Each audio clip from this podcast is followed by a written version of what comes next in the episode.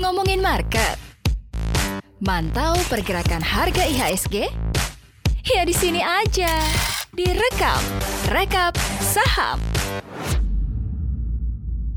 Hai hai hai sobat cuan, Jumat lagi, Jumat lagi.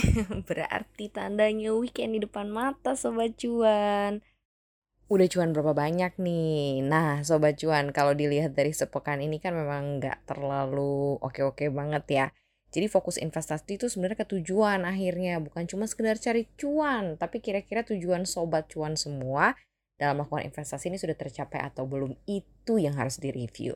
Oke, selamat datang di Rekam, Rekap Saham Harian sebelum Sobat Cuan semua bertransaksi saham pada hari ini bareng Maria Katarina di podcastnya Cuap Cuap Cuan melek mata denger rekam coba. Melek mata dapat informasi aduh di mana lagi kalau bukan di cuap-cuap cuan makanya sekarang yang belum subscribe yang belum dengerin please dengerin dong ya karena selalu ada informasi-informasi yang padat dan juga bergizi nah apa saja yang padat dan bergizi yang akan disampaikan oleh Maria pada pagi hari ini? Langsung saja kita masuk ke dalam poin penting yang ada di radar rekam hari ini Kemarin kita sempat ya bahas soal masalah right issue-nya Bank Rakyat Indonesia. Nah, PT Bank Rakyat Indonesia TBK BBRI ini melakukan aksi korporasi right issue sebagai bagian dari pembentukan holding BUMN Ultramikro ya. Ada beberapa fakta menarik dari aksi right issue ini. Misalnya yang pertama, Bank Plat Merah ini menargetkan bisa menghimpun dana segar 41,15 triliun rupiah.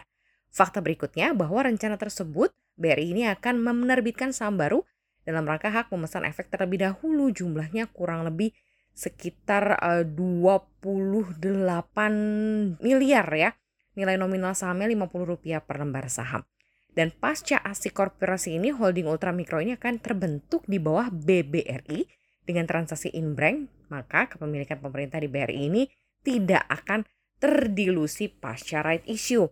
Kemudian fakta menarik lainnya adalah right issue ini akan bergerak atau mengerek aset BRI hingga kuartal 1 2021 di mana aset BRI tercatat sebesar 1,411 triliun rupiah dan nantinya pasca aksi korporasi aset BRI akan melejit lagi ke angka 1.515 triliun rupiah atau naik sekitar 7,37 persen. Uh, rencananya sudah aktif ya untuk right issue ini kurang lebih nanti efektif dari otoritas jasa keuangan pada tanggal 30 Agustus kemarin 2021 dan akan uh, menjelaskan cum date-nya itu dijadwalkan di 7 September 2021. Artinya nih dari semua aksi ini artinya harga ini akan lebih murah ya dibandingkan harga BRI di pembukaan perdagangan Kamis kemarin di Rp3.850 per saham. Dan harga right issue ini juga masih di bawah harga saham BRI pada penutupan perdagangan di Rabu 1 September kemarin. Dan dalam satu bulan terakhir nih BRI emang naik 5,08% secara year to date masih turun 5,76% dengan kapitalisasi pasar di 485 triliun rupiah. Jadi ada side positif, jadi ada side yang cukup oke okay nih ketika ada satu saham yang mau melakukan right issue. Berarti sobat cuan bisa berlomba-lomba antri, bisa dapat di harga yang mungkin bisa sedikit nego gitu ya. Dan bisa membeli futuresnya BRI. Kira-kira akan seperti apa ya kalau sejauh ini sih perbankan BUMN yang kuat ya BRI ini masih peluangnya masih oke. Okay. Menurut sobat cuan gimana? Kita ke info selanjutnya. Info terbaru juga nih buat mall-mall yang saat ini buka sampai jam 9 malam ya. Ini ngaruh nggak ya buat bisnis retail? Semenjak pemerintah memperpanjang jam operasional pusat perbelanjaan atau mal di wilayah PPKM level 4 termasuk Jabodetabek, kayaknya ini mulai berdampak pada bisnis retail ya dan cukup positif. Karena naik satu jam ini ada kenaikan kurang lebih 10-15% apalagi di malam hari karena masyarakat atau konsumen punya waktu untuk jalan-jalan jadi ada peningkatan 10-15% untuk produktivitas dan jam operasional ini sangat menentukan jumlah kunjungan ke mall.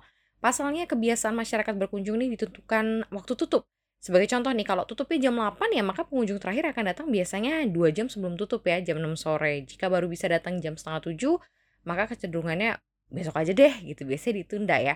Dan sekarang ini kalau dilihat ya dari dari cara dan habitnya masyarakat, yang misalnya jam 7 masih bisa masuk belanja, jam 8 tutup, ya jam 6 terlalu mepet, makanya normal-normalnya ditutup jam 10. Tapi kan karena sekarang ada uh, perbaharuan atau mungkin PPKM kita juga sudah turun ke level 3 di wilayah Jabodetabek, jadi bisa jalan-jalan sampai jam 9 ya. Dan jam operasional mall yang semula tutup jam 8 ini merubah menjadi Uh, jam 9 mengingat ada perkembangan perbaikan di sejumlah indikator penanganan COVID-19. Berarti ada beberapa sektor-sektor retail, uh, mall khususnya, dan juga tenan-tenan di dalamnya yang akan berdampak. Dan itu pasti akan berdampak kinerja dong balik-balik lagi. Dan beberapa emiten yang tercatat di Bursa Efek Indonesia yang memang punya store yang ada di mall, ini mungkin bisa jadi salah satu uh, kesempatan ya untuk memperbaiki kinerjanya di tengah perbaikan yang ada. Lagi-lagi yang harus dijaga tetap prokes supaya tidak kebobolan lagi seperti kemarin dan gak ada lagi tuh penutupan-penutupan. Jadi untuk perbaikan sektor retail kita dukung bersama ya. Yang jelas pokoknya tetap jaga-jaga kesehatan dan juga protokol kesehatan. Oke, kira-kira dampaknya gimana ya untuk beberapa emiten? Hmm, jadi pengen screening ya sobat cuan ya. Nanti kita akan update terus. Kita ke info selanjutnya. Harga mayoritas obligasi pemerintah atau SBN ditutup melemah di perdagangan Kamis di tengah antisipasi investor terhadap kebijakan pengurangan pembelian obligasi di Amerika Serikat yang akan menekan harga surat utang. Mayoritas investor mulai melepas kepemilikan SBN hari ini ditandai dengan menguatnya imbal hasil di hampir seluruh SBN, hanya yang bertenor 1, 20, dan 20 tahun yang masih ramai diburu oleh investor dan mengalami pelemahan yieldnya. Dan yield SBN bertenor 1 tahun turun tipis 0,5 basis point, sedangkan untuk yield SBN berjangka tempo 20 tahun juga turun 0,9 basis point. Sementara untuk yield SBN bertenor 10 tahun yang merupakan yield SBN acuan negara berbalik menguat 5,7 basis point. Investor di pasar modal atau di SBN ini cenderung tidak memperdulikan sentimen terkait varian baru COVID-19 ya yang hari ini diklaim lebih bahaya lagi dari dari varian Delta dan kembali memburuknya data ketenagakerjaan Amerika Serikat di periode Agustus versi Automatic Data Purchasing In. Dan menurut Organisasi Kesehatan Dunia, World Health Organization, virus COVID-19 varian baru ini atau MIU ini berpeluang untuk bisa lolos dari kekebalan tubuh jika sebelumnya pernah terinfeksi maupun divaksinasi. Dan varian ini pertama kali ditemukan di Kolombia, namun saat ini sudah menyebar setidaknya ke 39 negara.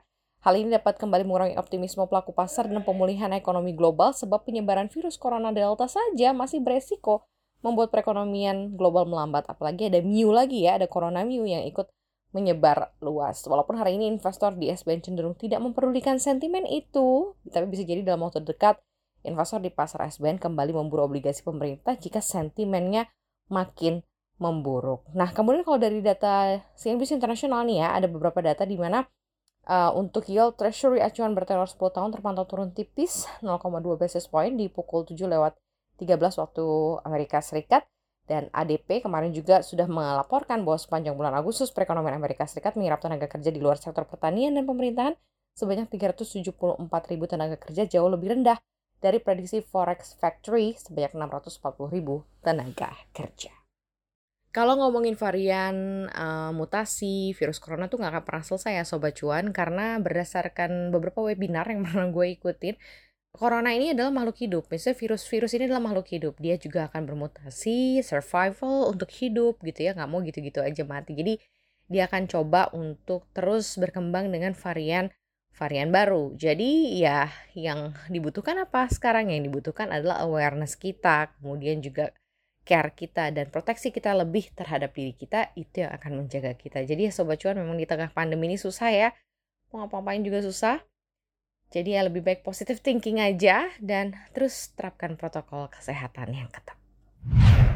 Demikian rekam pada pagi hari ini Sobat Cuan Menutup pekan ini juga ya Sobat Cuan Thank you banget sudah dengerin Maria Katarina pagi-pagi Untuk cuap-cuap yang menghasilkan cuan Jangan lupa dengerin kita terus di Spotify, Apple Podcast, dan juga Google Podcast. Podcast. Pastikan juga follow akun Instagram kita di cuap underscore cuan. Dan jangan lupa untuk subscribe YouTube channel kita di cuap cuap cuan ya. Akan selalu ada video-video menarik untuk para sobat cuan yang mungkin butuh relax gitu ya.